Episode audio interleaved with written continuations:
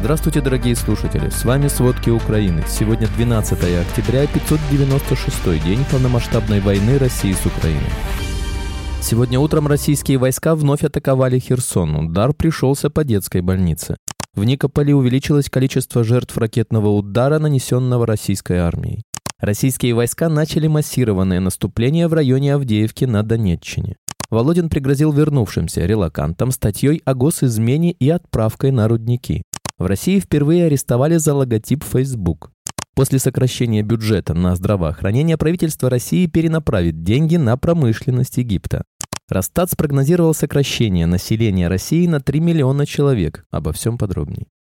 Российские войска начали массированное наступление в районе Авдеевки на Донеччине. Это первая такая атака в течение всего времени войны. Об этом сообщил глава Авдеевской городской военной администрации Виталий Барабаш. По его словам, российские силы приступили к штурму Авдеевки значительными войсками и использовали десятки единиц бронетехники, но украинские вооруженные силы уже нанесли серьезные удары по противнику.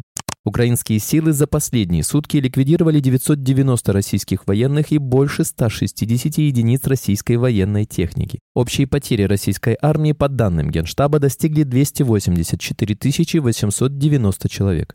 Сегодня утром российские войска вновь атаковали Херсон. Удар пришелся по детской больнице, частично разрушив здание. Об этом сообщила Херсонская областная администрация. Также поступила информация о том, что в ночь на 12 октября российские войска обстреляли Белозерку в Херсонской области. В результате два человека получили ранения, у одного из мужчин возникла острая реакция на стресс. Кроме того, от российского обстрела пострадало здание детского сада.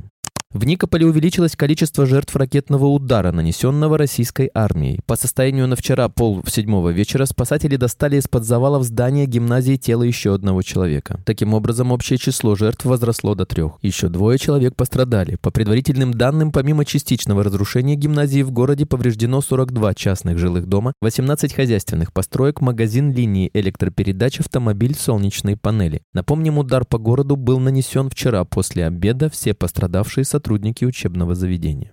Российские войска второй раз ночью обстреляли село Чернобаевка в Херсонской области. Погиб мужчина в возрасте 71 года. Его без сознания госпитализировали, но, к сожалению, по дороге в больницу он скончался. Еще один раненый 70-летний мужчина. Ему оказали помощь на месте. Из-за российских обстрелов повреждены десятки домов в поселке, частично отсутствует свет.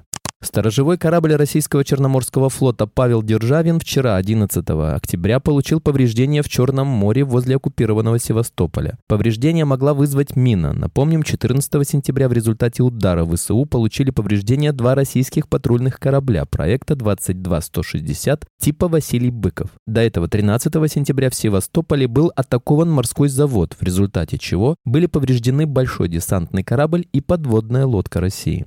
В результате падения беспилотника в российском Белгороде ночью 12 октября погибли три человека, среди них ребенок. Об этом сообщил губернатор Белгородской области Вячеслав Гладков в своем телеграм-канале. Он добавил, что еще два человека находятся в крайне тяжелом состоянии в реанимации. Также 7 октября в России сообщалось о сбитии беспилотников над Москвой. 4 октября стало известно, что дроны СБУ уничтожили ПВО «Триумф» возле Белгорода. Стоимость такого комплекса составляет 1,2 миллиарда долларов. Литва предоставит Украине новый пакет военной помощи. Он будет включать, в частности, пусковые установки систем противовоздушной обороны НАСАМС. Об этом сообщает Министерство обороны Литвы. По словам министра национальной обороны Литвы Арвидеса Анушаускаса, страна формирует свои пакеты поддержки для Украины, ориентируясь на ее наибольшие потребности. Анушаускас добавил, что приоритетом является оборудование для разминирования, которое Литва и другие страны могли бы помочь приобрести. Кроме того, в Литве анонсировали передачу Украине электрогенераторов генераторов и другого оборудования, необходимого для холодного времени года. В частности, будут предоставлены армейские походные кровати и одежда. Бельгия создаст специальный фонд для поддержки Украины, который наполнят за счет налогов, полученных от замороженных в стране российских активов. Об этом сообщил премьер-министр Бельгии Александр Де Кро во время совместной пресс-конференции с президентом Владимиром Зеленским. Объем фонда составит примерно 1,7 миллиарда евро. Средства пойдут на военную и гуманитарную помощь Украине, а также на поддержку макрофинансовой ситуации. Кроме того, часть денег будет направлена в Европейский фонд мира. Зеленский, в свою очередь, отметил, что Бельгия – первая страна, которая использует замороженные активы России для помощи Украине. Он уточнил, что Украина начнет использовать эти деньги уже в следующем году. У России не хватает ресурсов самостоятельно вести войну против Украины. Именно поэтому Москва просит помощи у Ирана и впервые пошла на так называемый поклон к КНДР. Об этом заявил президент Украины Владимир Зеленский на заседании в формате «Рамштайн» в Брюсселе в среду 11 октября. Зеленский также отметил, что Черноморский флот России убегает подальше от украинских морских дронов и ракет, а покупатели российского оружия видят, насколько преобладающим является оружие, которое мир дает Украине.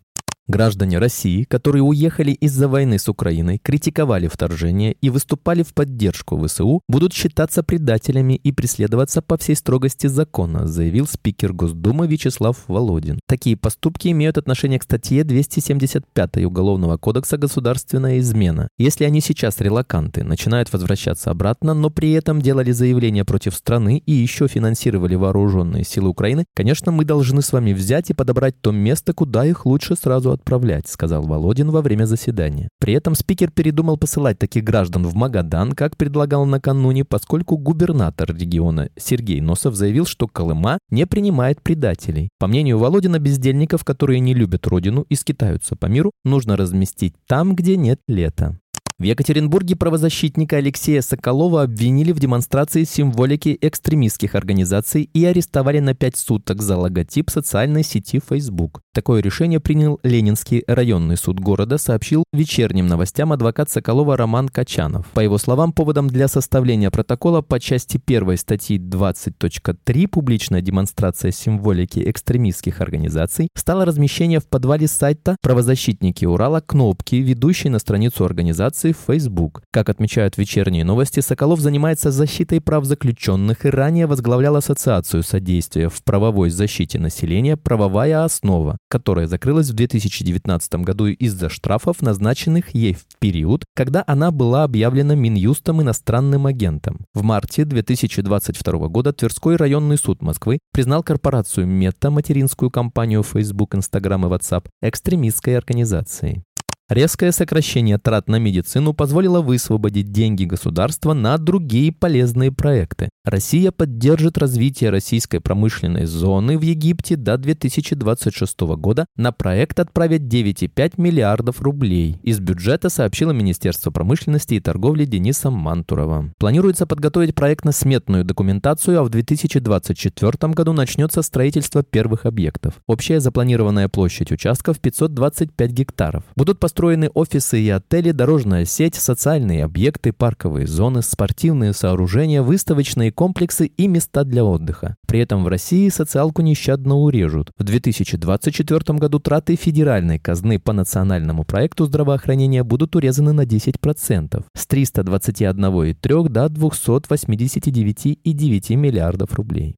Население России продолжает сокращаться и к концу текущего десятилетия уменьшится на 3,2 миллиона человек, следует из предварительного прогноза Росстата. Согласно проекту среднего варианта демографического прогноза Росстата, численность постоянного населения Российской Федерации без учета новых территорий будет сокращаться. К 2030 году по сравнению с 2023 годом это сокращение составит 3 миллиона 192,3 тысячи человек, цитирует РБК материалы ведомства к заседанию Президиума Госсовета Совета по развитию рынка труда. Новый прогноз Росстата оказался пессимистичнее опубликованного в начале 2020 года. Предыдущая версия прогноза предполагала, что к 2030 году население страны сократится на 2,1 миллион человек, со 146,37 миллионов до 144,27 миллионов. Спасибо, это были все главные новости о войне России с Украиной к этому часу. Помните, правда существует, а мы стараемся сделать ее доступной. Если вам нравится то, что мы делаем, пожалуйста, поделитесь этим подкастом с друзьями в России. Также, если вы хотели бы помочь нам делать материалы еще более качественными, пожалуйста, оставляйте фидбэк. Это очень важно для нас и для распространения правдивой информации.